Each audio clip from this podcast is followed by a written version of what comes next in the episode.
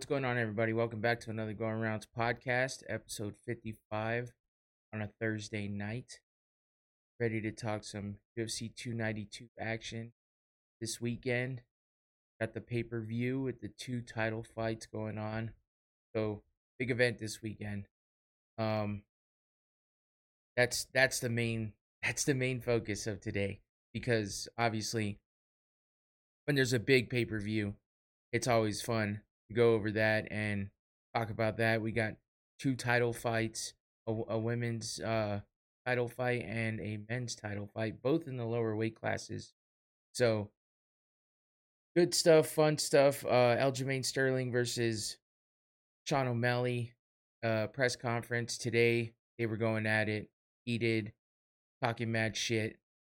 And uh, you know, Weili Zhang versus Amanda uh, Lemos is you know, they they both English is the second language for both of them. So the shit talking doesn't go very far on that one.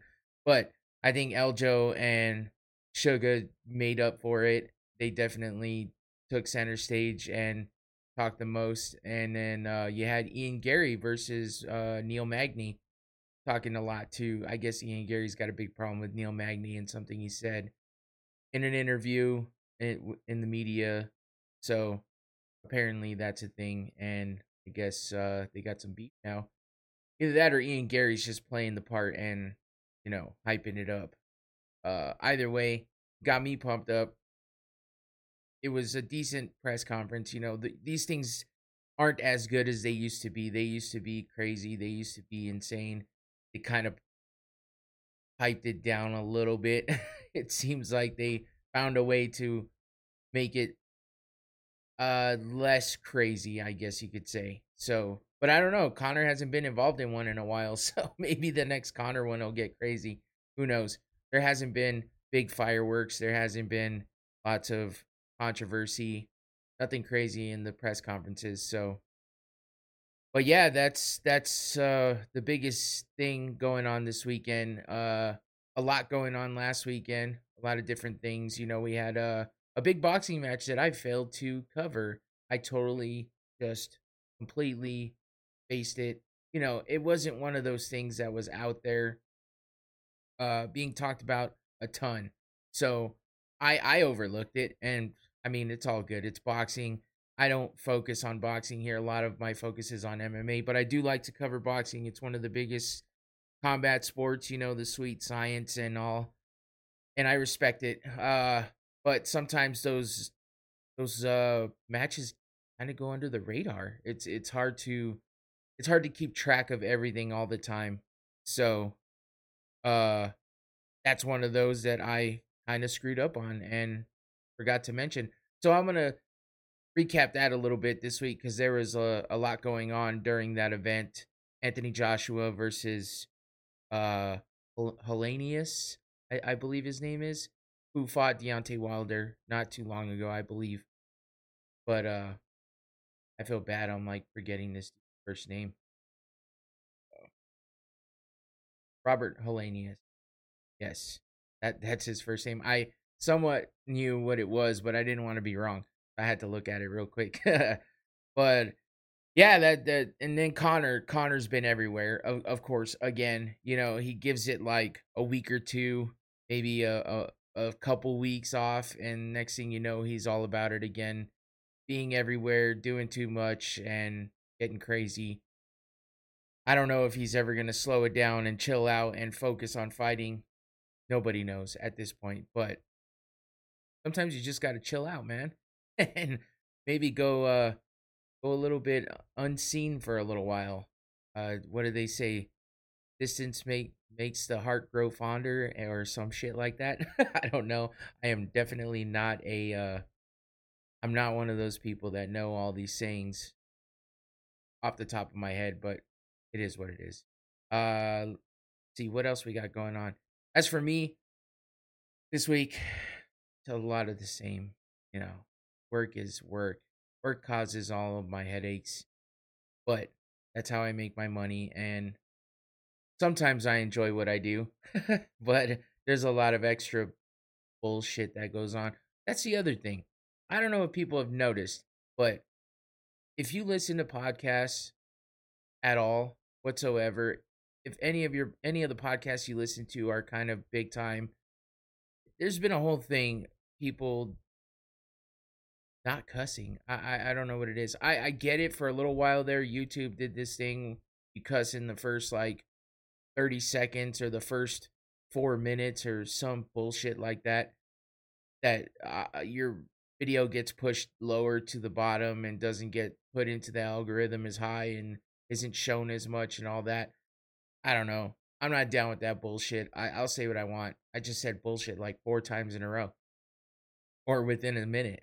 So I don't care. I don't care. I first of all, my shit's not monetized, so whatever. Uh, at this point, I I don't care. Um, sooner or later, maybe who knows.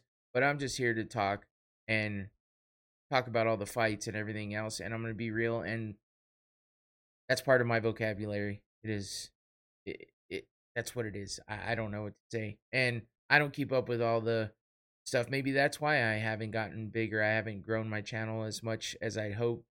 Uh, so maybe I need to start paying attention. But it just seems like everybody's changing what they do week by week, and it's it's kind of nutty.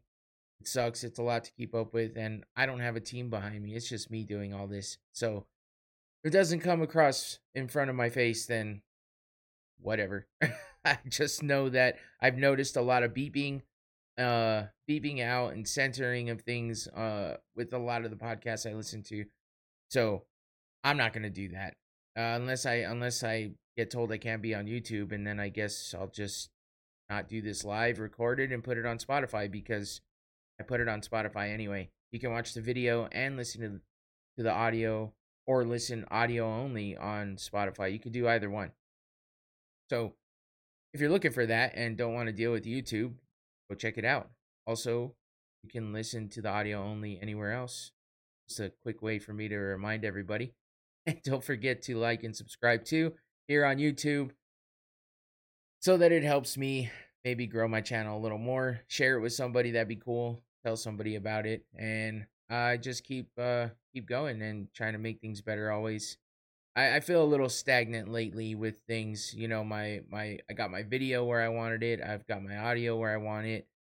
Uh, I was trying to mess with the background a little bit, get it looking better, stuff like that. Uh, I think I just need to maybe change the format up a little bit and maybe just not feel like I'm doing the same thing over and over again.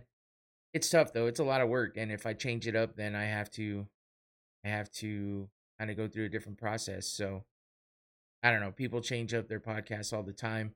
I feel like I'll change it here and there and see what catches on the best. But for now, we'll stick to this format. We'll keep going. I'll keep doing what I do and talking about the fights every week. And I need to get a guest on soon. Uh, Robert, uh, Robert, the hell I was reading that. Not Robert, Patrick and Clark. I was reading this screen over here. Patrick and Clark haven't been on in a while. I haven't had any other guests. Uh, I thought I was gonna be going out of town a bunch this week, uh, this these upcoming weeks for work, and I haven't had to. So plans changed a little bit, and I kind of fell short with uh thinking about and planning what I was gonna do for the podcast as far as possible guests. So I apologize for that. Maybe next week, depending on how this this uh this week's um pay per view goes, I'll have maybe I'll have a guest next week see if anybody wants to jump on and maybe talk about what happened this past weekend, especially if we get a change of hands with uh why is my screen funky?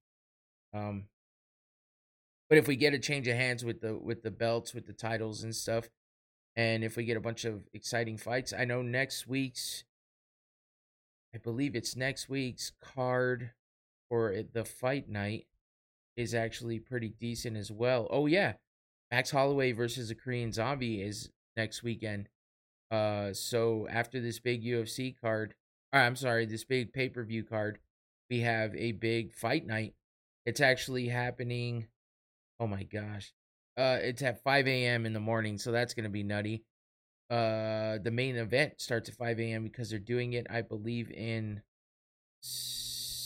uh, where is it happening? uh somewhere on the far east side of the world I think I don't know if it's Singapore, Japan, or I, I don't even know where it is. But it's Max Holloway versus a Korean Zombie, Anthony Smith versus Ryan Spann, Erin Blanchfield versus Taila Santos, Junior Tafa versus Parker Porter. That's a hell of a main card. And then Rinya Nakamura versus Fernie Garcia. I'm not exactly sure those two are. But yeah, that's a decent card. So we'll have something to talk about in advance. So maybe I can get a, a guest on next week. Because it's been a minute.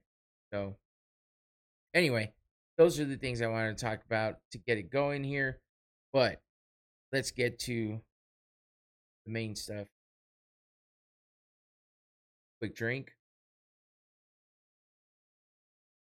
Magic's, what's up? Oh, I don't have my chat up on the screen. That's why I didn't notice it. Hey, finally in oh, China. Tom says China. I don't have my I don't have my sounds right here, so I would have played it though. I can I can do it. What am I doing? Maybe it is in China. That's if you ever listen to the Rumble podcast, I, we I play that sound a lot because for some reason that seems to be something that catches on and it's hilarious. But yeah, 5 a.m. That's that's early as shit. I might catch the end of the main card, but I don't know that I'm catching that card while it's live. So replay it is. Let's get to it. Combat sports news. We're gonna get going with some Elon Musk versus Mark Zuckerberg because there was a little bit of news coming up this week from that one and it's not good news when it comes if you're a fan of the fight that was supposed to be happening because Mark Zuckerberg came out and talked about a, a text exchange of some sort or something uh, happening between them, and it's just not sounding like it's promising for actually the fight to actually happen. They had a little exchange going on. Uh, it looks like Elon Musk says Want to do practice a practice bout at your house next week? And Zuckerberg says, if you still want to do a real MMA fight, then you should train on your own and let me know when you're ready to compete. I don't want to keep hyping something that will never happen. So you should either decide you're going to do this and do it soon, or we should move on. And Zuck, uh, I'm sorry, Elon says, I will be in Palo Alto on Monday. Let's fight in your octagon. I have not been practicing much apart from a brief bout with Lex Fridman today. so that's uh that doesn't sound great. I don't think Elon wants to smoke. Uh Mark Zuckerberg is all about that shit. So he then posted this. I think we can all agree Elon isn't serious and it's time to move on. I afforded a real date. Dana White offered to make this a legit competition for charity. Elon won't confirm a date, then says he needs surgery, and now asks to do a practice round in my backyard instead. If Elon ever gets serious about a real date and official event, he knows how to reach me. Otherwise, time to move on. I'm going to focus on competing with people who take the sport seriously. So, like I said, Zuckerberg's all about it, but looks like Elon Musk, being the 51 year old I think he is, is like, nah, bro, I- am too fucking rich for this shit. I should have shut up in the first place. That's me putting words in his mouth, but you know, uh, it, he doesn't want it. He doesn't want to deal with it. So he's too rich and too busy. Uh, he's got more problems on his hands, like dealing with, I was going to say Twitter, but X, and people thinking it's a porn site now because it's named X. What did you expect? You can't go to x.com and not think you're not to see some porn. I mean, you can see porn on Twitter. I'm sure most of you have come across it at some point in time. Uh, what is Magic saying? They some little girls. They need to do this old school. Be on the flag pole at 315. Be there. Be square. Fuck yeah, yeah, man. Just fucking fight it out already. Just meet up somewhere. Do just do that shit. Meet up somewhere. Make it a street fight. Promise each other you won't you know, curb stomp each other and get that shit done. but yeah, it's looking like it's not going to happen. Um, and then Elon was already talking about dropping the UFC from being a part of it and doing it on their own and saying he has his own platform, he doesn't need them, and all this other shit. So, you know, Dana White went as far as making shirts and everything like that. They were selling them at the at the fan expo even. You know, he posted a, a picture of himself with it and all that shit and it's not going anywhere. That's gotta piss Dana White off because he, he doesn't usually like to get behind things and then have them fall out because he likes things to be successful, even though power slap and all that bullshit. But anyway, let's move on to some real shit. Anthony Joshua versus Robert Helenius. I, I always have trouble with that name. It's tough. But that Viking looking motherfucker right there on the right. uh, so this was this was supposed to have been a different fight. Um, I don't remember exactly who the hell he was supposed to fight. Anthony Joshua was supposed to fight somebody else. Uh, but he wound up fighting Helenius uh, and yeah, it was a pretty it was a pretty decent fight because well, there was a knockout for once. It didn't go all 12, 12 rounds or whatever they were doing, but I'm trying to see if I can find out who his opponent was supposed to have been. That's annoying. But I who cares? It, he was a late replacement, and he and Helenius got knocked the fuck out. So that that sucks for him. Anthony Joshua though just kind of uh, proving that he's still at the top and waiting to get those big fights. Here's a couple. It's a nasty neck punch there. That uh I don't know how they caught that, but that looks bad. He looks like he is a little kid getting punched in the schoolyard, so kind of what Magic's talking about. but uh let's see. Uh, I can't find it. That sucks. But that's all right, because there was plenty going on in this fight, as you can see here.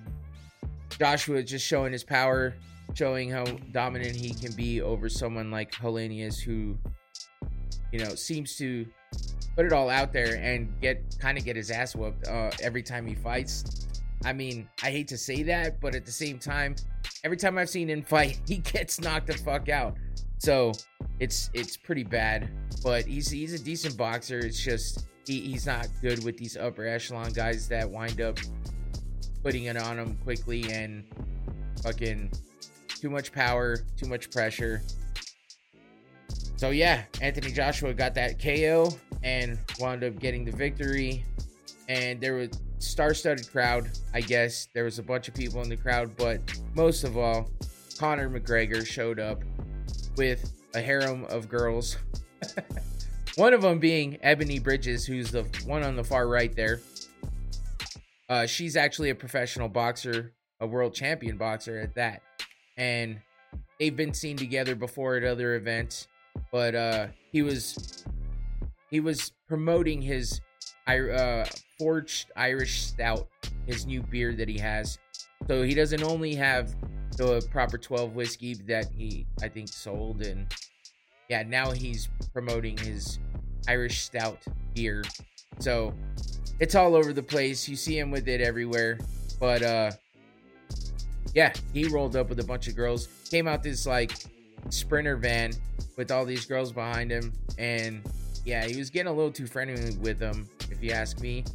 I mean, married, he's got kids, he's been accused of cheating and all that shit before, but he doesn't give a fuck because he does what he wants and he'll do nothing about it. That's what he always says.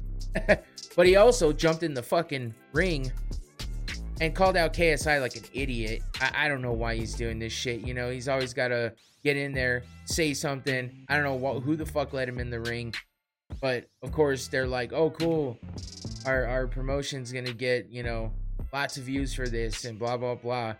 But yeah, he got in the ring, calls out KSI, talks some bullshit about how he couldn't box if he if he worked in an egg boxing facility. I don't fuck, I don't know. Some cringy ass stupid shit. He just says some dumb shit sometimes. But he was just being cringy all night because he after Joshua won, he jumped out the ring, and of course Conor's there shoving beers in his face. You know, look. I mean, look at Joshua. He's his face is all bloodied up, and you got this little Irish fuck standing in front of you, screaming in your ear, can't understand a word he's fucking saying, and he's drunk as shit, probably, coked out, and allegedly. and I saw plenty of things where they were they showed him on camera, plenty of posts, plenty of articles, and plenty of pictures where they showed him on camera saying, "Look at those pupils," because they were gigantic. But of course, he's he's promoting his beer, so he wants to get the champ in there drinking his beer, and he was being a good little beer bitch, and and even you know pouring some beer in the mouth of Anthony Joshua. Which, by the way, I heard a lot of people talking shit. I did see a video that showed, you know, that sh- that had some audio and and it showed Conor running up to Anthony Joshua and talking to him, and Joshua was like, "Hey, where's my forged stout? Where's my forged stout?" So he like turned around, got him a beer, you know, poured it in his mouth like he's his little baby. Actually, it's like Conor's the little kid trying to give his dad a drink of his, you know, pretend beer. That's what that looks like. And dude, just doing too much, man. I mean, this is horrible. Like Joshua's all bloody and shit. He's got beer. Now he's foaming at the mouth from all the fucking foam on the beer. It's not a good look. Conor looks crazy. And that suit's horrible. I don't know. He usually looks better than that, but that suit's horrible. But yeah, Conor, bro, you're doing too much, man. Too much. Like, I get the promotion. I, I respect the hustle. But fucking A, what are you doing? And Joshua looks like, it's too much, man. Too much in my mouth. I'm bloody. I, I don't know. It's fucking awkward and cringy. So, then we move to, as I explained, Ebony Bridges. So they were, you know, photographed together in another fucking event. Uh, there was an interview with her talking about all of the controversy of them two being together and how people are talking about them and and what might be going on and whatnot. But you know, she is a professional boxer. She said, "Hey, listen, I uh, people are talking shit about me being a, a ring card girl and a and a pro and a promo girl and, a, and and all this other shit, but that's what I was before I started boxing professionally." So, I mean, she's not. I guess she's not wrong in that in that case, and it is what it is. Um, she's getting paid. That's that's what she said. She's getting paid to do this shit, but you know, she also gets a lot of promotion for herself and gets her face out there. Being with Conor McGregor all the time, somebody's always gonna write something about it. Always gonna take pictures. It's gonna pop up everywhere. That's what happens. So she's she's a smart girl. She's getting herself out there. She also has an OnlyFans if you're into that and want to check it out. There's your OnlyFans girl of the week. Sure, you've seen her pop up here and there somewhere. But she is a badass. She's a badass boxer. Hot. I mean, what can you say? But Conor's not doing much as, as to not feed into the rumors. He's definitely feeding into them big time. Because then you got pictures like this, and, and I mean, obviously,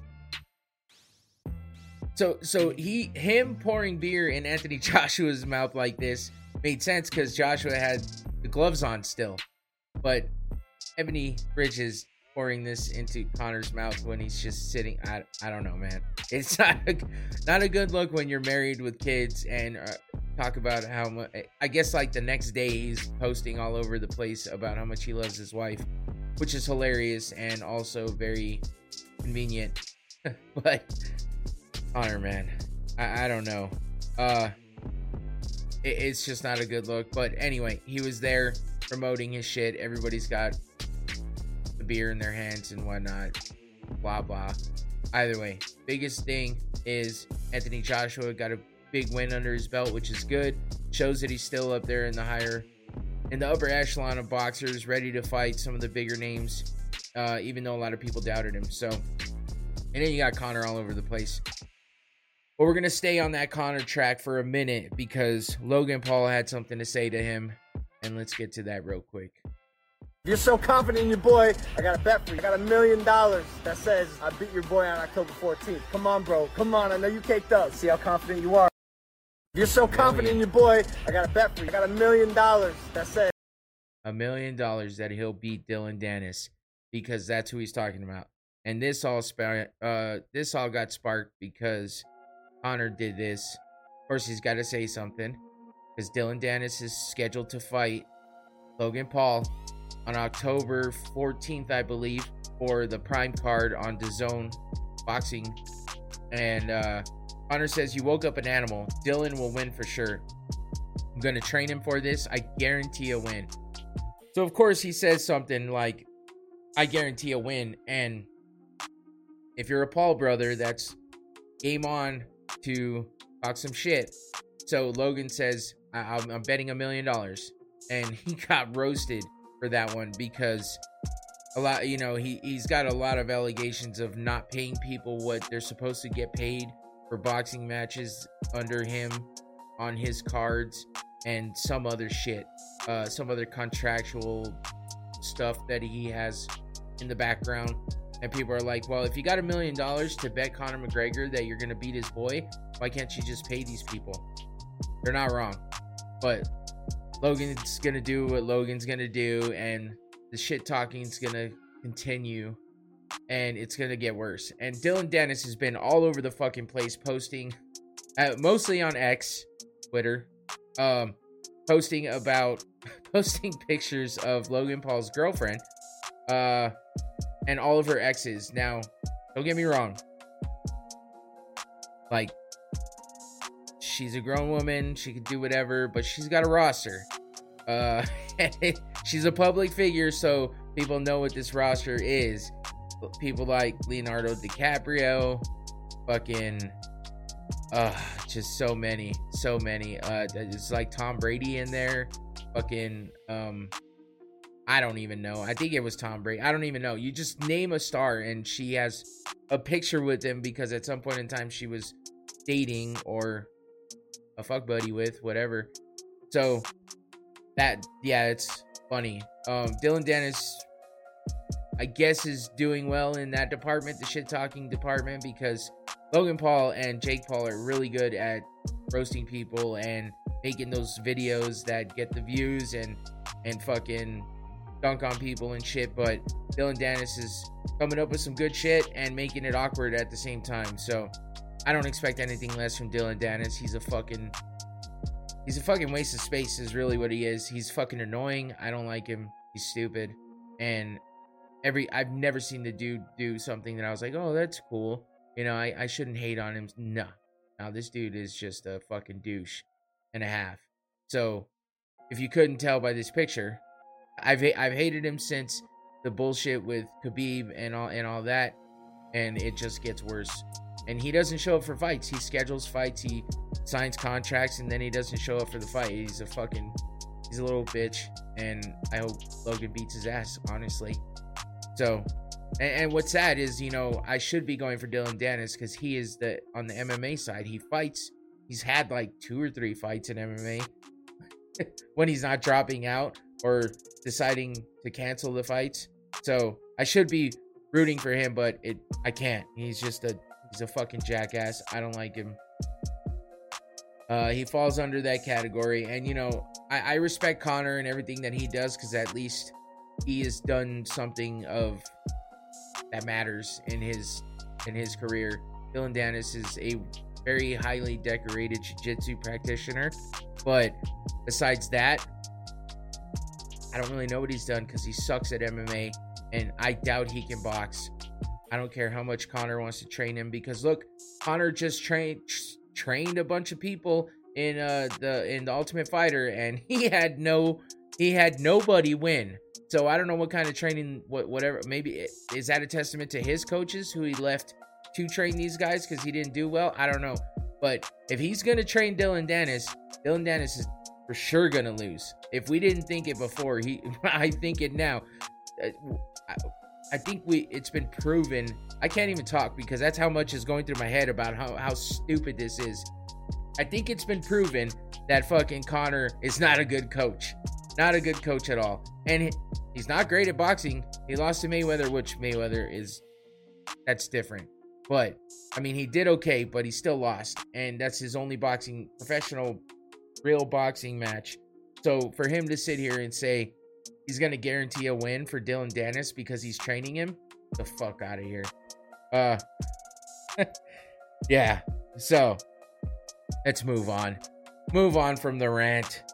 Bellator 298 happened last week. Logan Storley versus Brennan Ward. Um, this was a gigantic card. There was like 17 fucking fights on this card. Ridiculous. I will not go through all of them because that's crazy. The main event, the two guys you see on the poster, Logan Storley versus Brennan Ward. Logan Storley got the win by TKO uh, in the second round over Brennan Ward. The only other ones that I will bring up, James Gallagher got a win uh, over James Gonzalez, split decision. Justine Kish got a win over Diana Av- Avsaragova. Too hard to say. Uh, unanimous decision.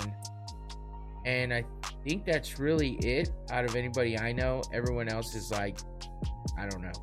But that happened last week. I know it's sad, but Bellator, these are some of these fights, especially have 17 fucking fights on this card, is crazy.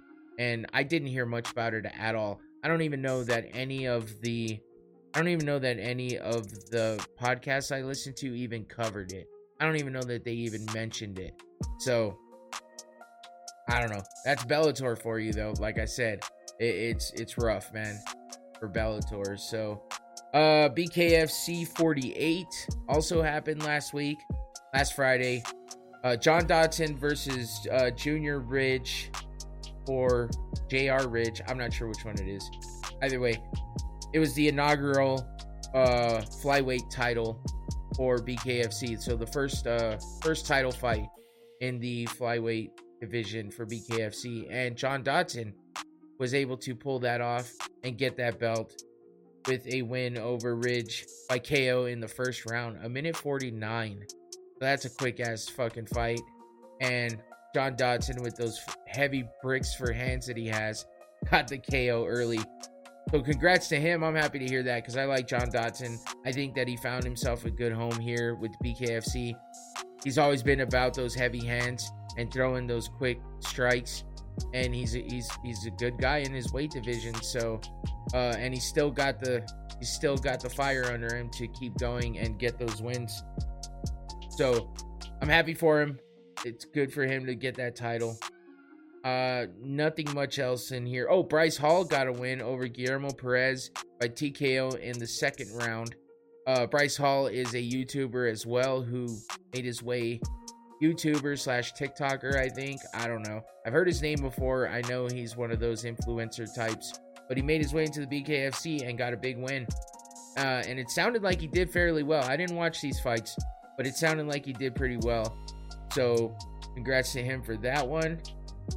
And uh, that's it uh, that I know of. The rest of these fights, I mean, there's a lot of decisions in there. So one majority draw, even. Yeah, craziness.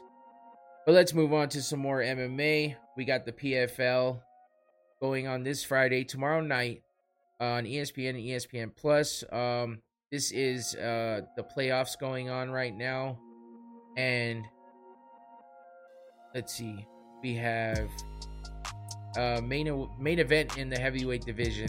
Maurice, the crochet boss, Greene because uh, when he was on the Ultimate Fighter, he was he would crochet every day. Like they would show him always on camera crocheting something, which is weird. But he's also a training partner of Jon Jones, uh, one of his main training partners, and Jon Jones is like his mentor basically. So Maurice Greene versus Renan for uh Ferreira. So that's happening. That's the main event. Uh under them we have Larissa Pacheco versus Elena Kolesniak. Um, who by the way uh missed weight by like six pounds. So it's a catch weight fight at 148 now. Larissa Pacheco is the girl that the woman that beat um Kayla Harrison Oh my god, I almost forgot her name. She hasn't been around in a bit. So, but she beat uh, Kayla Harrison last year, and that was one of the bigger fights because Kayla hadn't been beaten yet. So, uh, let's see who else we got here. Uh, not a whole lot else going on down there. Um, as far as notables. Oh, Amber Leibrock versus Marina Mok. Mok- I, I can't say that name. That one's fucking tough. That's a featherweight bout uh, for the women. And that's about it. But, you know, the PFL has the seasons going on, so they do the playoffs and they're all fighting to get to those finals and win that million dollar purse, which is pretty goddamn good for, you know, just any fighter to be able to get there and win that. But their their fight schedule is crazy. They got to cut weight a lot. You know, they could be fighting within a couple of months, like two or maybe even three times sometimes. So yeah, uh, and this is proof of that because we also have another PFL event going on on Wednesday, August 23rd. So not only is there a PFL event on Friday, but there's also one on Wednesday. So I figured I'd go ahead and try to cover that one real quick. Uh, because we got Clay Collard versus Shane Burgos, which Burgos is the replacement fighter for Natan. Uh, what the hell was his last name? Sh- uh, Schultz, Schulte, I think. But he was the guy that fought his training partner, and they it was like some lackluster, shitty fight. They like basically just grappled with each other. It looked like a sparring session, and Natan Schultz got the win by unanimous decision. But they decided, PFL decided that that fight didn't count. They basically said you didn't fight up to your potential, so we can't let you continue in the playoffs. So they dropped him and and told him he was done for the season. And I, I think they even like uh, suspended them both, and they put Shane Burgos, who was next in line, to uh, to take his place in the playoffs. Only problem with that is, is Shane Burgos is like one of their highly touted signings coming from the UFC, who the UFC admittingly re- regretted like letting him go. At least Dana White did. So there was controversy in putting him in. They were saying that you know it seems too coincidental that they let Shane Burgos come in because he's like one of their biggest fighters that they were touting, I guess. I don't know. Either way, he's fighting Clay Collard. So a little bit of controversy there, but we also have Olivier Aubin Mercier, a former UFC fighter as well, fighting Bruno Miranda in the lightweight division. Uh, we got Carlos Leal Miranda versus Sadibou Sy, who is always in a really good, exciting fight. Last time he got a quick knockout, nasty knockout, uh, to get to uh, this portion of the fine or the playoffs. That's a welterweight bout. And Then we got Magomed Magomedov versus Solomon Renfro in the welterweight division as well. Uh, Biagio Ali Walsh versus Ed Davis. And I think that's about it. So, a few more notable names on this card going on Wednesday night. Uh, also on ESPN and ESPN Plus, I believe. So, you got that to watch. So, yeah, I mean, there's a lot of stuff coming up this week besides the pay per view on Saturday. On Tuesday, you'll have Dana White's Contender Series uh, because that season's going on right now. And then you'll have uh, on Wednesday. So, got some shit to watch during the week if you want to check all that out. So, let's move over to last thing in combat sports news. There was a announcement about um, some rule changes going on when it comes to MMA. So it says two brand new rules designed to help MMA fighters after they sustain a foul. A foul being a clash of heads, uh, eye poke, uh, low blow, like a, a crotch shot or something. Anything like that. Um, it says these were just voted in at the Association of Boxing Commissions conference last week in Nevada. Um, I don't know who that is, but he uh, this was a quote from him. Number one, when a foul occurs, whether it's a clash of heads, whether it's an illegal strike of some kind, and you have a cut, fighters will now have up to five minutes to recover from that cut. During that time, a cut person can come into the ring or cage and they can tend to that wound. They can't tend to anything else, but they can tend to that to the wound. it used to be that a fighter had to resume the fight, make it to the end of the round, and only then the cut person can come in. They've changed that to say the cut person can address it immediately to give that fighter a better chance of being able to continue. Which means you get a clash of heads, you bump an, uh, you know, you get a cut on the eyebrow. Some that happens a lot, or on the top of the head, because due to that clash of heads. Then you know they can tend to that. They can get the bleeding to stop. They can put some Vaseline on it, and then you you continue on. You get your five minutes. Uh, you know, a legal strike. You know, downward elbow or uh, knee to the head or anything like that. Um, so I mean that's kind of cool because that can change some things. I guess it's not like a massive change, but it's a notable one for sure. And then the second one, rule number two. This rule is designed to deal with how referees and doctors work together after an illegal eye poke. McGregor continued. When an eye poke occurs, timeout is called and the fighter has up to five minutes to recover. Here's the new nuances. Number one, officials can give the fouled fighter a cold compress and they can put it on their eye to give them some time to recover. After a minute or 90 seconds, only then should the ringside physician come in. So basically, the doctor can't come in until after at least a minute or up to a minute and a half after it all happens to come check it out.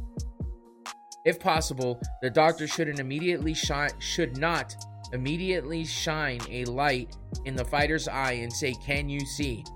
Because that's fucking stupid and they do it all the time. Of course, you can't fucking see. Not only did you get eye poked and your eyes fucking killing you and you might have done some damage, but then you flash a fucking flashlight in their eye and, and now they're blinded and they're seeing fucking uh, black spots and shit. Of course, you can't see. The fuck? So then it says because the answer is often no, they can't see right away, and then the fight is called. Instead, these rules are designed to say, look, give the fighters time to recover, give them a tool to recover, let the fighter enjoy much of the five minutes, and then and only then ask if their vision is obstructed. If it is, of course, the bout is over. If it's not, they had a fair chance to recover. So now they have time. They don't have to feel rushed. They don't have to feel pressured. They don't have to be asked every two seconds, Are you okay? Do you want to continue? What's happening? Can you see? They don't have to have a fucking flashlight stuck in their eyeball and, and have a, a fucking doctor trying to stick fingers in their eyes and shit. They have time now. And they have a tool to help recover with, which is a cold compress. Which will it help? It might not help. Who the fuck knows? But at least you get something. And but when before it would just be like you walk around in circles holding your eye, get a doctor come in, they stick their fingers in your fucking eyes, they put a flashlight in there, you can't see shit even more than you couldn't before, and then they call the fight because they don't think that you're good to continue. So it's all stupid. Uh, with these rule changes though, it sounds like you know they're in taking a step in the right direction at least. Uh, because eye pokes are fucking pain in the ass. It's so stupid. It ruins so many fights and it sucks. And this might not be the change that's necessary to stop eye pokes from happening, but at least when you get eye poked, you have a chance. Uh, you have some time without being pressured. You're not constantly being asked if you can see or not, and then having to lie or being truthful and then getting the fight stopped. It's all bullshit. Um, you got some time. You got a way to help with it a little bit, and then they decide after instead of having that doctor all up in your shit right away. So not bad. Could make a difference. Maybe not. But it's some rule changes. It's heading in the right direction if they continue to, you know, look over these rules and make alterations to them or change them or or make up new rules. It's a good thing. So it's good to see it. Hopefully we see more of it coming up soon. Let's move on to the Ultimate Fighter 31, season 31, the finale well, not the finale yet, because the finale is considered when it's considered the finale when the two final fights actually happen, which is happening on this card this weekend on the pay per view. Uh, in the prelims, the two final uh, bouts are happening for uh, for this season. So this was just the final episode of the season that was happening on ESPN Plus, and of course, you know it was basically a fight between uh see what fight was it well they considered it i don't know it, it got confusing at the end. I'll be real. I didn't pay attention. I missed most of the last few episodes. I watched the one with Clay, uh, not Clay Collard. I'm looking at this from PFL. Um, I watched the one with Austin Hubbard and uh, um, Holobaugh because that was a dope ass fight. But these other ones, not so much. They had one guy from one actual, the last actual uh team member from the, the original McGregor team, and he lost. So that's Cody Gibson. Uh, got him in a rear naked choke, subbed him, and it was done. So that's it for the season. Uh, Austin Hubbard. Uh, I'm sorry. Ugh, I get these guys mixed up. Cody Gibson got the win to secure his spot in the finals. And let's see here. I want to get these uh I want to get these correct. Let's see what was it? Uh picked up another first round finish. You never just tell me what I want to know. I had this up, but uh, apparently I closed it like a dumbass. But uh let's see. It was Rico DiSciullo who uh, Cody Gibson was fighting in the bantamweight division, and yeah, Cody Gibson obviously gets the win. First round submission, and now we have the final matchups for this weekend. We got in the prelims of the pay per view, we have uh, Austin Hubbard versus Kurt Holobaugh in the lightweight final, and then we have Brad Katona versus Cody Gibson in the bantamweight final. Now, Brad Katona has a Team McGregor jersey on, but that's because he got moved over and, and he volunteered to go over to Team McGregor after all of the rest of his team was out. So that there could still be, for aesthetics reasons, there could still be McGregor teams in the finals. But yeah, either way, all these guys were from the vets. None of the prospects made it. Um, none of the rookies made. Yeah, none of them. It's all guys that have been in the UFC before. And Brad Katona being a former Ultimate Fighter winner already. So this could be his chance to be the first ever two-time Ultimate Fighter winner. And uh, I guess he said something on the episode about being the uh, Ultimate fight, Fighter or uh, fuck, I don't know, the Ultimate Ultimate Fighter or some shit like that. I don't know. He said something. It was kind of funny. I don't. It wasn't too funny though because I don't fucking remember what it was. or I just have a bad memory. That could be it too. Either way. Uh, and then yeah, um, Austin Hubbard versus Kurt Holobaugh, which I don't think Austin Hubbard's gonna stand and bang with Holobaugh like uh, like uh, Jason Knight did. I don't know if it's going to be that fantastic of a fight, but who knows? Because they are fighting to become the Ultimate Fighter champion in their respective division. So we're gonna have two Ultimate Fighter winners after uh, the prelims on Saturday. So check out the prelims if you want to know who winds up winning. Um, and they could be some really good fights. I mean, Brad Katona is is energetic as fuck, and Cody Gibson is definitely out there to win. And he does not like Brad Katona. They went through that during the episode as well. There was a big disagreement, a big argument, and Cody Gibson pretty much made it known that he does not like Brad Katona. So, kind of a grudge match there. Not bad. Uh, so we'll see what happens with that. And then, of course, we had Conor. More Conor. Oh, shit. Hi from Russia. What's up, bro? Holy shit. Got somebody from Russia in here. That's dope. Igor Sovitov. I hope I'm saying that right. I don't I don't want to mess up your name that bad, bro. But he said, "Hi from Russia, broski. What up, man? Thanks for joining in. I appreciate it." Um, but yeah, Conor and Michael Chandler with the face off. There's still doubt in everybody's head as to whether or not Conor is going to actually fight Chandler. But he laid out his plan. His plan is to fight Conor McGregor, I mean, to fight Michael Chandler first, and then fight Justin Gaethje for the BMF belt, and then get the trilogy fight from uh for uh I'm sorry with Nate Diaz. So that's what his plan is for the near future. Will that hold up? I don't know. I know He already said if he wanted to fight him for the BMF belt, he could, but he's got to get through Michael Chandler first. I don't know that he's got a lot to stand on if he doesn't beat Chandler. If Chandler comes out there and works him, that's going to be tough to get that BMF title. But I'm pretty sure he can still get the Diaz fight.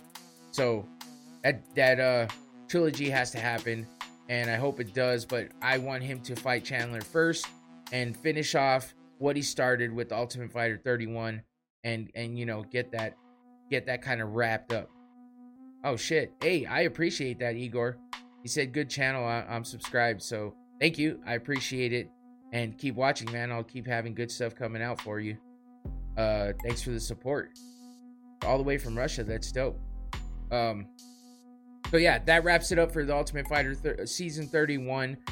We, you know, it started off kind of good. Um, it fell off a bit because Conor came became disinterested. We had some really good fights at the end though, so that brought it back up, and I'm excited to see what happens in the prelims of uh in the prelims of the pay-per-view this weekend. How's Cosner says my good brother Aljo is gonna snatch Sean O'Malley Sean O'Malley's neck. yeah, hey man, you're not wrong. And we're gonna get to that in a few minutes, so stick around because I got some stuff to say about that one as well. But uh thanks for joining in. Yeah, anybody else got something to say or, or you know, um, a comment or a question or anything like that, jump in the chat with everybody else. I appreciate the support and the uh, interactions. I like it. Um, let me know who you're going for, everybody. Aljo or Sean O'Malley. Um, I got that preview coming up here pretty quick. But first, we're to go over last week's event UFC on ESPN 51. Vicente Luque versus Rafael Dos Anjos. Not a bad card overall, but I will say that the undercard, the prelims, were better than everything. There was a lot of finishes in the prelims, but the main event, man, there was a lot of decisions. Uh I mean, not a lot, but okay, there, there was enough decisions to be kind of like, damn, what happened? Because the prelims were fucking crazy. They were crazy. They had, it was nothing. It, I think it was like one, maybe one decision. No, no decisions. They were all finishes in the prelims, which is badass. So I wanted to cover real quick what happened in the prelims because, uh, they were so they were just exciting, man. It was a, it was a good prelim card. It's one of those rare times for the prelims outshine the main event, outshine the the uh, main card in general. So we'll start with Luana Santos versus Juliana Miller. Juliana Miller being a uh, Ultimate Fighter champion herself from last season. Um, she's usually a game opponent. She comes in swinging and and ready to fight for sure. But uh, and she gave Luana Santos something to think about with this big ass punch right here. But Santos, you know, answered the call, put some work in, and got the finish against Juliana Miller. Uh, standing by standing TKO. Uh, I mean, she didn't drop Miller, but she definitely put the work in on her. Got that TKO. First round finish, 341. Uh, Luana Santos with that win. Then we have Damon Blackshear uh, versus uh, Jose Johnson, and Blackshear became number three on the list of twisters as a submission finish in the UFC. Only the third person to do it in history. Uh, Bryce Mitchell being one, and uh, ah shit, I already just, I just forgot the name of the second one. I just had it in my head, but I think Bryce Mitchell's actually gotten two twisters in the UFC at this point. But yeah, Damon Blackshear becomes only the third person to get a twister submission finish in the UFC in the first round. So big ups to him. That was a dope ass finish. And you'll see Blackshear's name here coming up in the prelims of uh, UFC 296 or 296. Two, is it 296? No, 292. Getting ahead of myself. Not 296 yet. 292. Uh, because he's stepping in as a late replacement so he's going to be fighting for the second time in a matter of a week, in seven days. He's going to be fighting twice, which is pretty crazy. So we'll go over that when we get there. But uh, then we had uh, Jacqueline Amorim versus Mon Montserrat Ruiz. And yeah, this was a strawweight fight uh in the I'm sorry, in the strawweight division. hey, listen, you're not Igor, you're not the only person to say that. I I posted a TikTok video at one point in time uh my reaction to Adesanya knocking out Pereira and and I had a couple people say I look like Tuivasa, which is funny as hell. Uh, so cool. I, am cool with that, man. I like Tai Tuivasa, and yeah, I mean, I, I, guess I do look like him. I saw some pictures where I could see the similarities.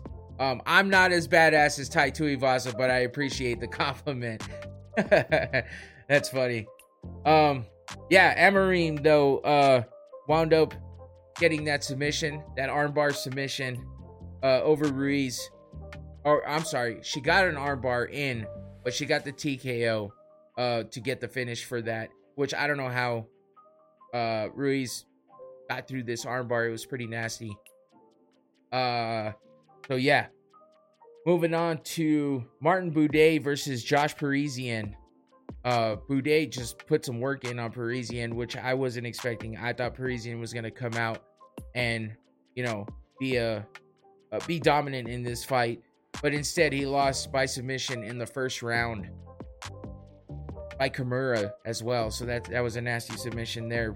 Uh, so Martin Buday with that win in the heavyweight division. Then we had Isaac Dulgarian versus Francis Marshall, and Dulgarian got a TKO in the first round as well. So as you can see, a lot of first round finishes. Um, the the women's fight, Amorim got that win in the third round, so far out of all the fights, it's like first round finishes over and over and over again. This one as well, TKO uh in the first round. That's why this this fucking prelim card was sick, man. It was just sick. I don't know. I don't know what happened here, but all these fighters showed out and got finishes in the first round. Um, this was a fight I was looking forward to. Terrence McKinney versus Mike Breeden. I like Terrence McKinney a lot. I listened to the Megan Olivi podcast where uh what do you call it? Um she talked it's called Becoming a Fighter. So she went over all of the backstory of Terrence McKinney's life, how he became a fighter, because he had some crazy issue with drugs at some point in time, wound up fighting cops and shit. Uh I guess he was tripping on acid and mushrooms at the same time, kind of spun out uh, basically wound up uh, dying on the table as they were trying to save him and you know came back to life.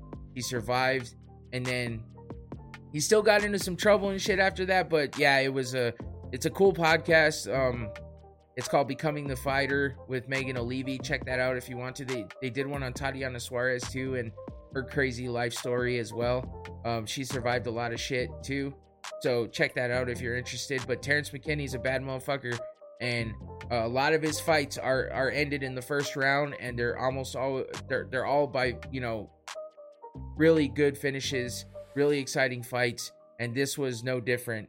Uh, we had him catching this kick here, and then uh, turns it around, gets that TKO in the first round by punches, and he moves on to uh, hopefully another good fight that leads him into something even better because he's been on a roll and he's an impressive fighter. And I, I just like the guy. I think he's a, a great striker. He has a lot of potential, and I think he's on his way to doing some great things. I'm hoping for the best for him. Uh, and then we had another fight where I, I, didn't really know these guys too well, actually, which is weird. Marcus uh, McGhee versus JP Buys. I I mean I've seen JP Buys like once. I knew that he had a uh, a wife or a girlfriend that was a fighter as well or is a fighter. Didn't know much about him, but this was a this was another fantastic fight as well. Another first round finish. 2 minutes and 19 seconds in to the first round. It was a KO uh by punches uh and McGhee got the win and you see here with that head kick that didn't wasn't the finish, but definitely got the KO in the end. And yeah, that was just another first round. A lot of first round finishes. I like it. That's that's when you're watching a card and you see the prelims and you're like, holy shit, it, it, it could do a couple things for you. It can either be like, this is fantastic. This is going to be some fucking great fights. It's going to keep going. The main card has a bunch of good fighters on it. And then you get disappointed because then you get a bunch of decisions. Some of them are boring. You don't keep up with the first round finishes over and over again. That's hard. It's hard to keep that going all the way through the card, but it was definitely uh it was definitely exciting while it lasted. But we had, let's see, Josh Fremd versus Jamie Pickett was a unanimous decision win for Fremd. We had AJ Dobson with a unanimous decision win over Tafon Nchukwi. And then we got to some more exciting stuff. uh Yasmin Lucindo versus Pollyanna Viana. This was a pretty exciting fight. They went back and forth a lot. I was expecting a lot out of Viana, but Lucindo, she's just relentless. Um, I watched her, her last fight too. I was just like, kind of like, uh, this girl might be doing something here. Um, but she's tough, a lot of big punches, and she got the finish by submission, arm triangle choke in the second round for Lucindo. Then we had Khalil Rountree. I was excited for this fight as well because Rountree, I don't know, there's something about Rountree. The fact that I guess maybe back in the day he was like 300 plus pounds. He was just lazy, didn't do anything. You know, this self-admitted. This is all things that he talked about. And then he got himself into shape uh, after just being sick of being a fat guy, I guess, and uh, wound up becoming a pretty, you know, pretty well-known UFC fighter. And he's doing decent for himself. Uh, yeah, here he was fighting Chris Daukaus, who has had a kind of a shitty run lately. Uh, him and his brother. His brother got released from the UFC, unfortunately, and it's looking like Chris Daukaus might be on his way out as well. Because I, this is his fourth loss in a row, which he it, he's coming. I think he went down from the heavyweight division to now the light heavyweight division. But in the heavyweight division, he fought Derrick Lewis, Curtis Blaydes, and Jairzinho Rozenstruik lost to all of them, comes down to the light heavyweight division and gets a loss against Leo Rountree. All these are no joke. Like big names, fucking. Uh, I mean, you can't down on him for that, right? He's got a lot of big names that he's lost to. At least he's been fighting big names. But yeah, four wins in a, in a I mean, four losses in a row usually means bad stuff for you when it comes to the UFC. But nice to see Khalil get that finish. Um, he's to move on. I'm sure he's to get another bigger name in there soon. But that was also a first round TKO finish. And then we had Cub Swanson versus Hakeem Dawodu. Oh shit. Did I just mess this up? Sure did. uh Cub Swanson versus Hakeem Dawodu. This was a weird one because it looked all the way through. I mean, even though I'm highlighting Cubs. Um, I'm highlighting Cub here a lot, which is a, a little weird considering Dawodu seemed to have done the most damage and gotten basically looked like he got the win. But in the end, the decision went to Cub Swanson by unanimous decision of all things, which is kind of crazy because a lot of people thought for sure, including Cub. Cub said in the in the post fight press conference that you know, he thought he lost that fight too. And as you can see by his reaction here, he was like, nah, man. He was clapping, thinking, yeah, Dawodu got this win. And nah, they gave it to Cub. Kind of crazy. Uh, from the everything I saw, I, I, I agree with Cub. It didn't seem like he really won, but uh, that's a that's a shitty thing for Dawodu to have to deal with and get that loss on his record. But the main event, Vicente Luque versus Rafael dos Anjos. Uh, Luque looked good in the entire fight. Uh, he got the win by unanimous decision as well. You know, he put in work. Nothing too crazy back and forth in this fight. It was just, it, it, was what it was. It was unanimous decision. Luque comes out the winner. And, uh, but you know, that's good for his record. He beat somebody with a good name like Rafael dos Anjos. So, that's that. Um, now we get to UFC 292. And this one is to be good. I- am hoping it's good from bottom to top. You know, uh, it's it lost some fights here and there. Cody Garbrandt out with an injury. Um, I think there was a couple other fights that were that were lost on this card. See if I can find that real quick because I am kind of curious as to what the other canceled events were. Oh yeah, yeah. So we had Jeff Neal. Jeff Neal was supposed to fight Ian Garry, and that got canceled. But Ian Garry stayed on the card and is fighting Neil Magny. So that should be a damn good fight. There was some heat between them in the uh, press conference today. So that makes for a little more of an interesting fight as well. But, you know, both of them are really good fighters, and there's a lot going on when it comes to those two. At the bottom, starting off from the bottom to the top, we have big names here. Karine Silva versus Marina Moroz. You know, if you're you watch MMA in the UFC, you probably know those names. They're fighting flyweight division. We got Andrea Lee versus Natalie Silva.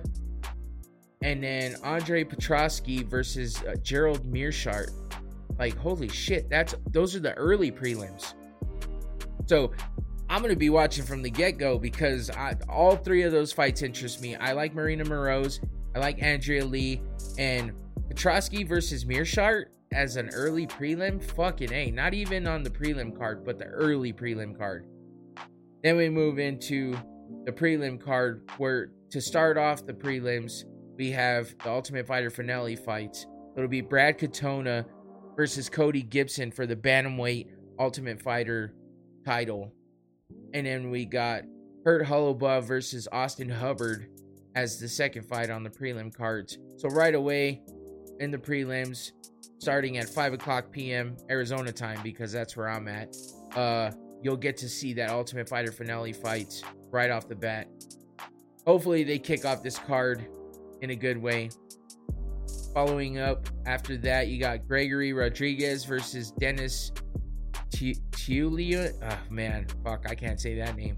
I don't even know what his. I don't even know how to say that name. I'm not gonna try. But to round off the prelim card, you have Chris Weidman versus Brad Tavares. Well, this is Chris Weidman's first fight back since he broke his leg. Uh, fuck, I don't even know how when that was. At this point, he was out for so long due to all of the issues he had with his leg, trying to heal it up because of how bad he broke it. Uh, let's see, that was 2021. Yeah, April 24th, 2021.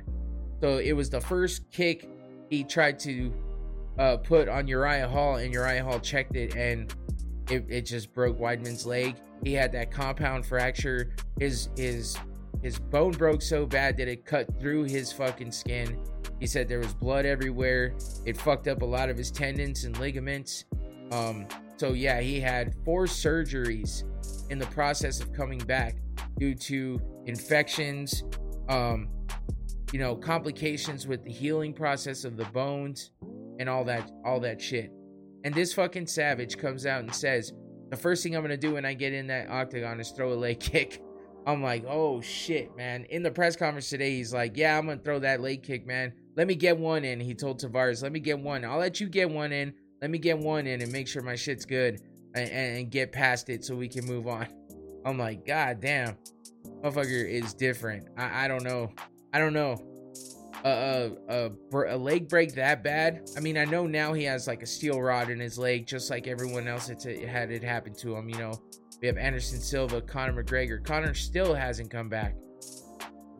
Um, but yeah, you got, he's got like a steel rod in his leg now, or steel plate, whatever it is. But uh, I don't know. We'll see how that ha- We'll see how that turns out because that's tough, man, and that's crazy for him to just want to get that leg kick out of the way.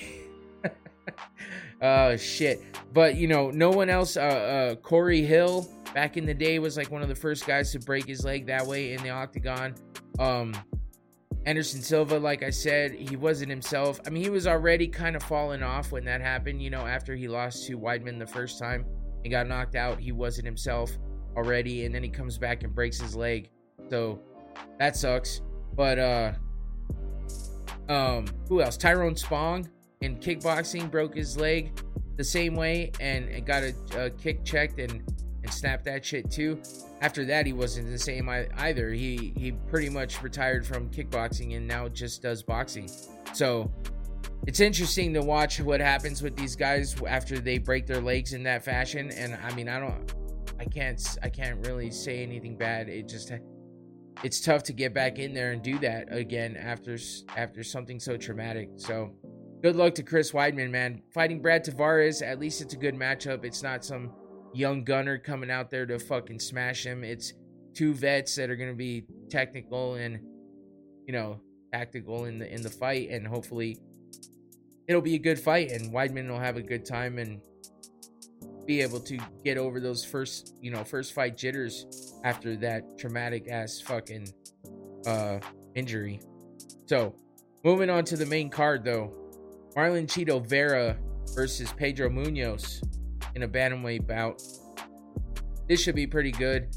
Uh, Pedro Munoz has been looking pretty decent lately. Uh, coming off a win over Chris Gutierrez. He had a no contest, that accidental eye poke versus Sean O'Malley, who's actually fighting for the title in this in this card. I'm sure you know that by now if you're watching this. uh, before that, he was a, on a bit of a losing streak against Jose Aldo and Dominick Cruz, though. Two big names took him all the way to decision. He does have a lot of decisions on his record. Uh, so that's one thing that might not make this a great fight, but against Chito Vera, who is always out there just to kick somebody's ass, um, he's got some decisions on his win on his record as well, including the last fight of his. He was he lost to Corey Sandhagen uh, by split decision though, so it was still a good fight. He's always exciting to watch. Um, so he's gonna make it as exciting as possible. He was on a four four fight win streak before the loss to Corey. So yeah, um, like I said, you know, Munoz has uh, good striking and is not, you know, not shy. He's willing to mix it up with people. And then Chito with those crazy kicks, that nasty knockout of Dominick Cruz with it, it looked like a glancing shot, and he and Cruz was out. And then he's got the big the big knees. He's always with the explosive strikes, man. Chito's always there to fight, and you're always gonna get something good out of him. So we'll see what kind of a fight he puts up against Pedro Munoz. I feel like he's a level above. I feel like he's that type of fighter that should be able to put Munoz away. But you never know. Pedro comes out there, puts something un, you know, um, something kind of surprising on Chito, and Chito can handle it. I don't know. Uh, hopefully it doesn't go to the decision though, because that would kind of suck, and that might mean they neutralize each other, and maybe, maybe it's not that exciting.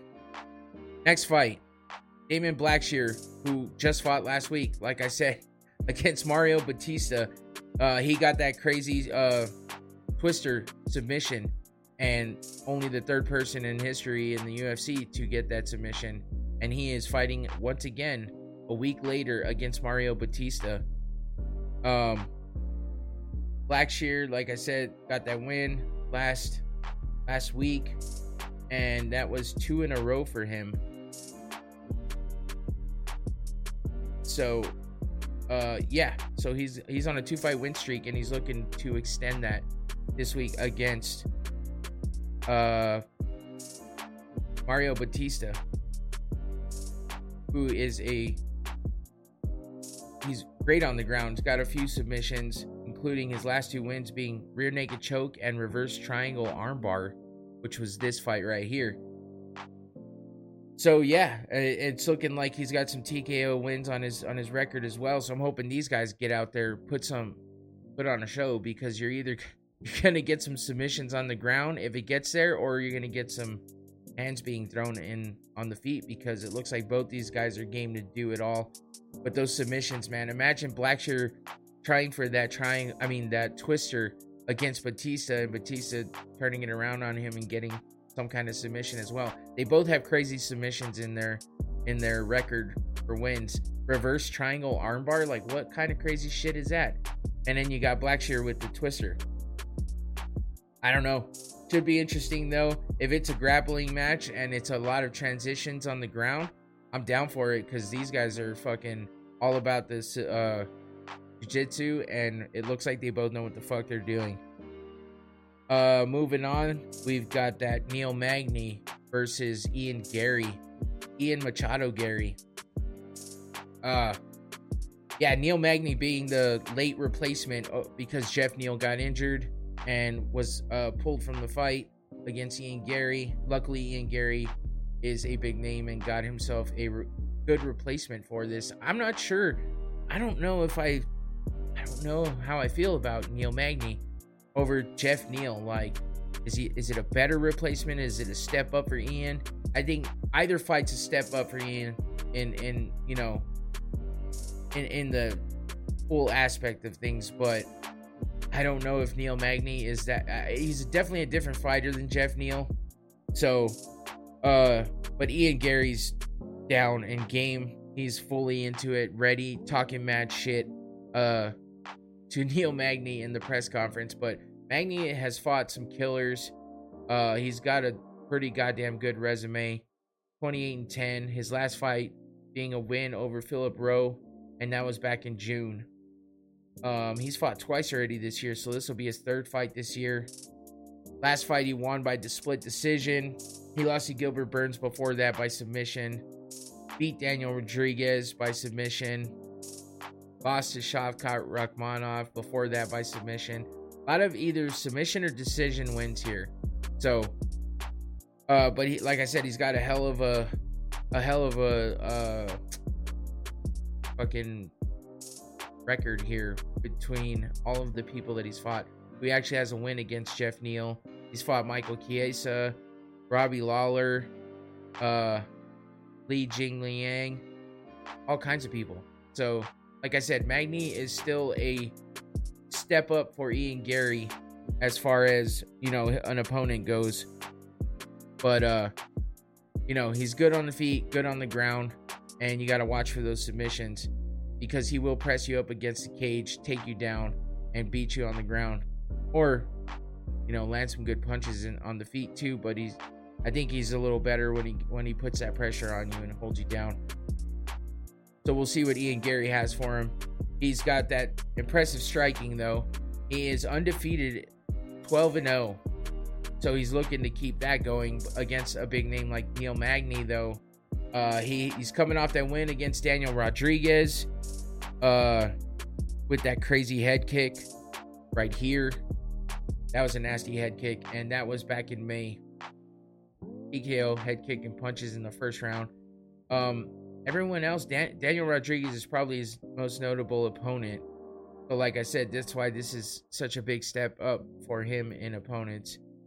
Uh, 12 and 0 overall, 1, 2, 3, 4, 5 and 0 in the UFC. Looking to extend that against Neil Magny, get a big name under his belt, and continue moving up in the rankings and uh, working his way up to becoming a champ because he's definitely got he's definitely got the the talk going.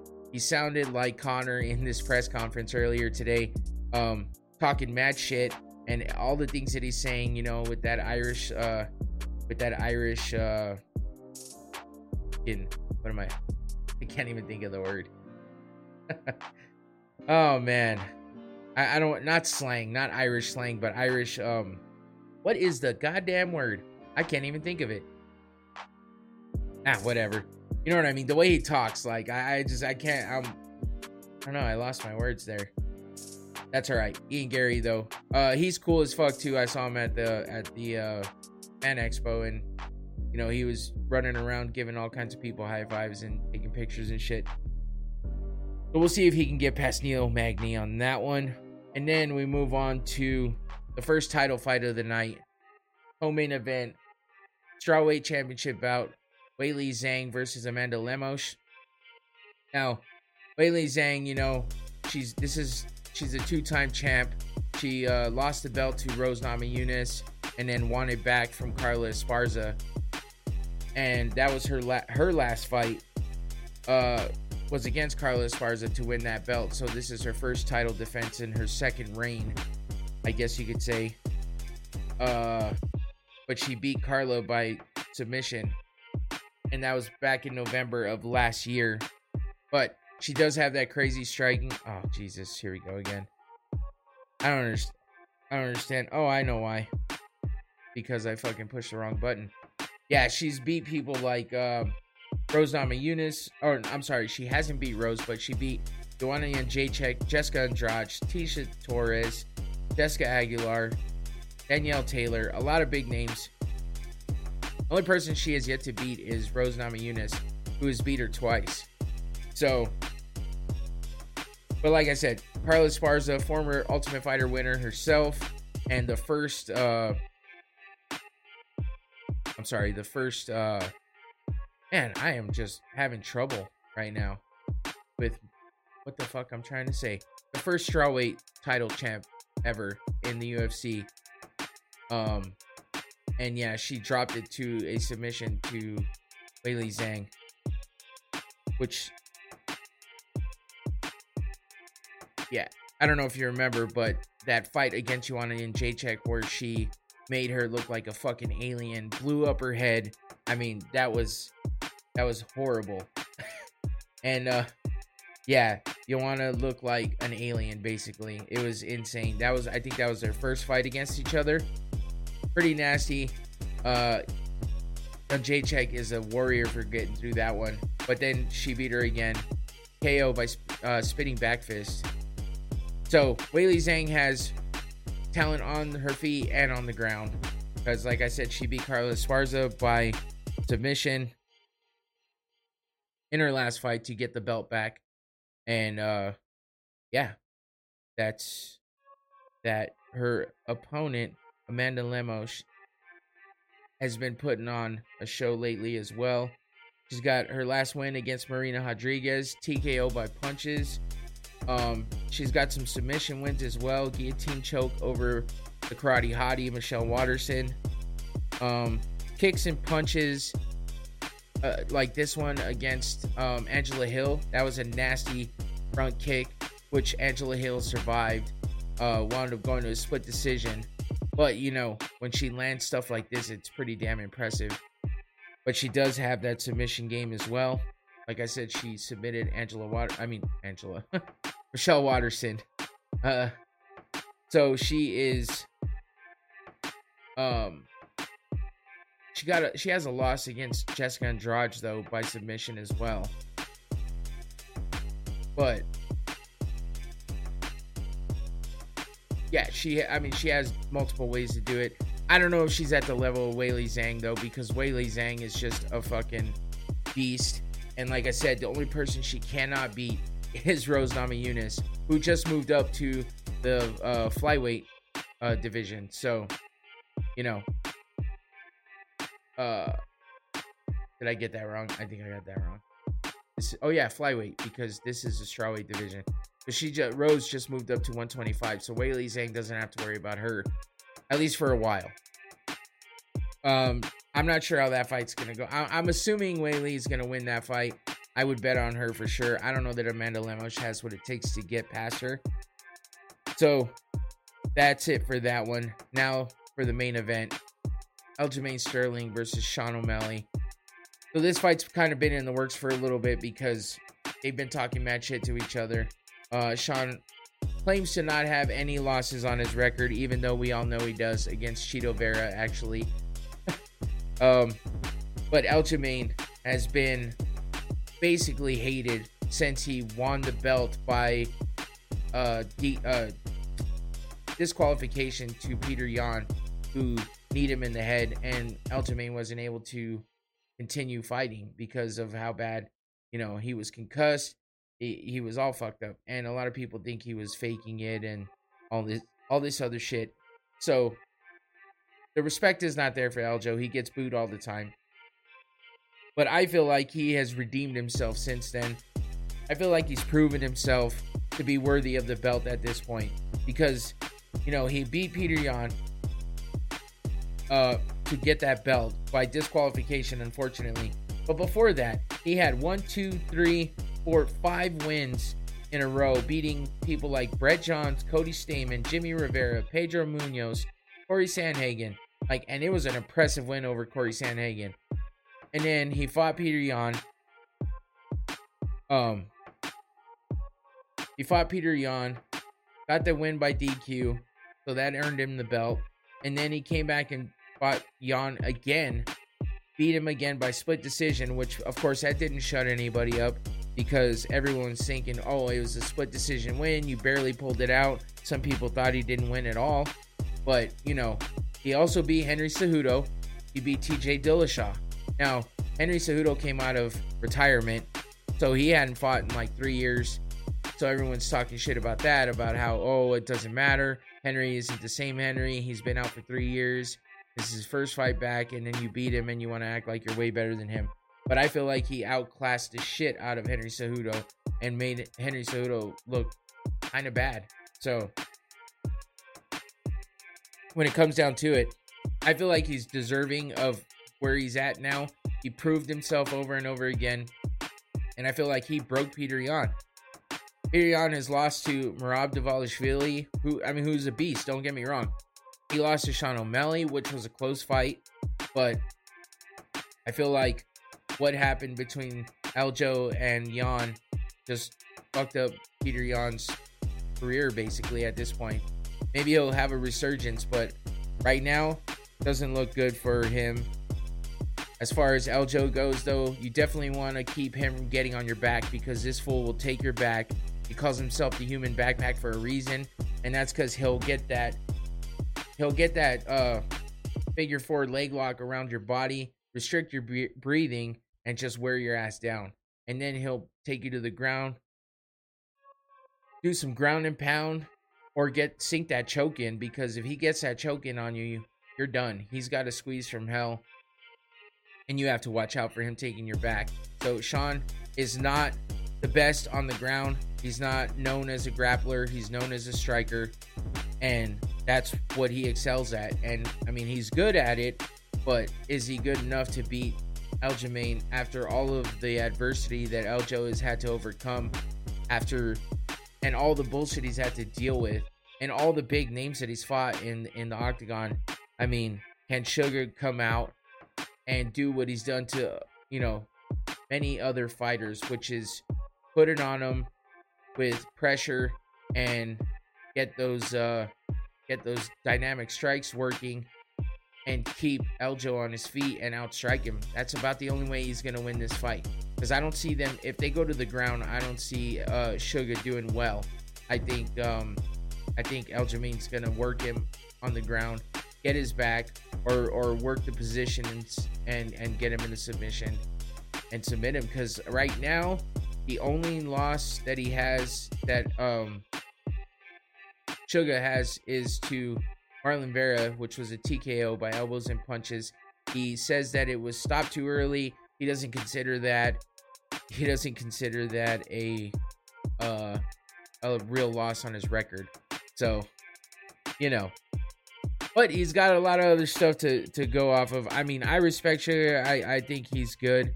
I I I think he's a great fighter actually. Um, his last fight, like I said, lost split decision to Peter Yan. Uh, but he's beaten Pedro Munoz, who's also on this card. Oh, I'm sorry, he didn't beat him. That was a no contest. That was an accidental eye poke. Munhoz couldn't uh, couldn't recover from that eye poke. So, you know, accidental. So it was a no contest. But uh, that was in the second round. But he was looking pretty good against uh, Munhoz in that fight. So, also, Sugar's like the first guy to come from uh, Dana White's Contender Series uh, he was on the first season. He's episode two of season one. So he definitely made his mark and made that show what it is. Um, I feel like he's one of the main reasons why that show is where it is now because of his success. You know, they had uh, Urijah Faber and Snoop Dogg doing the alternative commentary, like basically doing like a watch party stream uh, during the Dana White Contender Series that year. And uh I mean, fucking Snoop Dogg went nuts over Sean O'Malley. He he he made all kinds of funny comments about him. He was screaming when Sean won, and then he smoked weed with him afterwards. And Sean O'Malley just got catapulted from that point on. And he's proven himself in the UFC you know, he came in and he was undefeated until he beat uh, until he met Chito. He beat uh Terrion Ware, Andre Tukentoth, um, Jose Albert Quinones, Eddie Wineland, which was a nasty fucking knockout. And then he lost to Chito, but then he beat Thomas Almeida, Kris Moutinho, which that was tough though. Moutinho was a tough guy to beat. It was a late replacement fight for for uh, Sugar, and uh, he gave him a fight. That's for sure. He hung in there with him, but uh, Raulian Pav- Paiva, and then the no contest Pedro Munhoz, and then the win over Petr Yan. So Pedro Munhoz and Petr Yan were really like the biggest names he's fought. One was a no contest, and the other one was a split decision win that a lot of people thought, you know, Sean O'Malley didn't win. So it's tough, man. His strength of schedule doesn't look good compared to Aljamain Sterling's, and it seems like maybe the experience isn't all there, not as much as uh, Aljo's is. So I don't know. I don't really know what to think about this one. I know that Sean is an underdog, but he has those strikes. He has that power. He's a big, tall, lanky guy, and he's got power behind his punches, and he's put a lot of people out. And he has these, you know, moments that he always capitalizes on. And he know he's a showman. He knows how to work the crowd. He knows how to make himself look good. He's done well for himself. He drives around a fucking crazy pink Lamborghini. Um, he's an Arizona boy too, so I mean that that that helps with me. Uh, I mean my daughter loves him. She thinks he's dope. Um, he's a smoker too, so it's like fuck. He's cool as shit. That's all there is to it. I just don't know that he can beat Aljamain Sterling. I really don't. I think Aljo is at the top of his game right now. I feel like his confidence level is skyrocketing. I feel like he has more tools to beat O'Malley with then O'Malley has to combat anything that Aljamain throws at him. So for me, if I had to put money on it, I'm going with Aljamain Sterling. And it would suck to see Aljo lose his belt and not be able to wind up getting the recognition and the praise that he should get uh, after everything he's overcome and all the shit. Everybody still hates him. I, I would hope that he could keep his belt long enough to become that baby face at some point in time and have people say, okay, he's proven himself. Let's give the dude a break and and and let him let him enjoy his time. I think he's enjoying his time anyway. Um, I just think it's a little early for for O'Malley. I feel like he needed a couple more big names under his belt before getting this fight, and I feel like that might hurt him in the end. I don't know that he's been I don't know that he's been able to get enough experience. He's never had a 5 round fight. Uh or he's never been 5 rounds, I should say. So, yeah, uh it's tough, man. But O'Malley can come out. He could catch Aljo early, stumble him and break him down and maybe expose him. I don't know it's a toss up, man. It's tough for me because I like both these guys. I know a lot of people don't like Sterling, but I do. I, I appreciate what he's done. I appreciate how he's overcome all the bullshit, and I appreciate where he's at in his career right now. I also met him at the Fan Expo too. He was dope. He was cool. Uh, um, yeah, and and I've I've heard lots of interviews with him, and I like him. But I do like Suga as well. So this is a tough one for me. I can't really say right. I, I, I feel like Aljo's gonna win, but I don't have a favorite. I'm here just to watch it, be entertained, see what happens. It's gonna be good. Don't miss it. And that's it for the UFC 292 preview. Thank you everybody for joining in. I appreciate everybody. Um, Igor Kozner, you guys are are cool as shit, man. I thank you guys for uh, you know, hanging out and and um, subscribing and stuff. I appreciate that. DJ Magics and Tommy, I appreciate you guys. Those are my boys from the Rumble Podcast. Check out the Rumble Podcast. We go live every Sunday and Tuesday at 7 p.m. Arizona time. So, same time this started is the same time that podcast goes on wherever you are uh, on Sundays and Mondays. So, if you want to hear me talk about current events, um, pop culture stuff, TV shows and everything like that. Check it out, the Rumble Podcast. Go to the rumblepodcast.com or the Rumble Podcast YouTube channel here and check it out Tuesdays and Sundays. Frankie, what's up, brother? Thanks for joining in, man. Um, yeah, don't miss the fights. You got a couple PFL things going on this weekend. You got uh, tomorrow night, got some PFL. Wednesday, you got PFL, and then uh, I'm sorry, Saturday. I got sidetracked. Saturday night, you got the big UFC pay per view, 292. Should be good. Two title fights that's it for me. Don't forget to watch next week. Uh, I should have a guest on next week. I hope I'll I'll check in and see what the boys are doing. Maybe get a good recap of 292 and go over that banger of a fight night card we have going on for next weekend as well. Check it out. Come back next Thursday, 7 p.m. Uh, right here on YouTube. And if you want to listen to any of my older stuff or listen to the audio only version of this, I put it out the same night. Go check it out. You can listen on Spotify, Apple Podcasts, or anywhere else you get your podcasts. And that's it. So take it easy. Enjoy the fights. Don't miss them. Catch me next week. I'm out. Peace.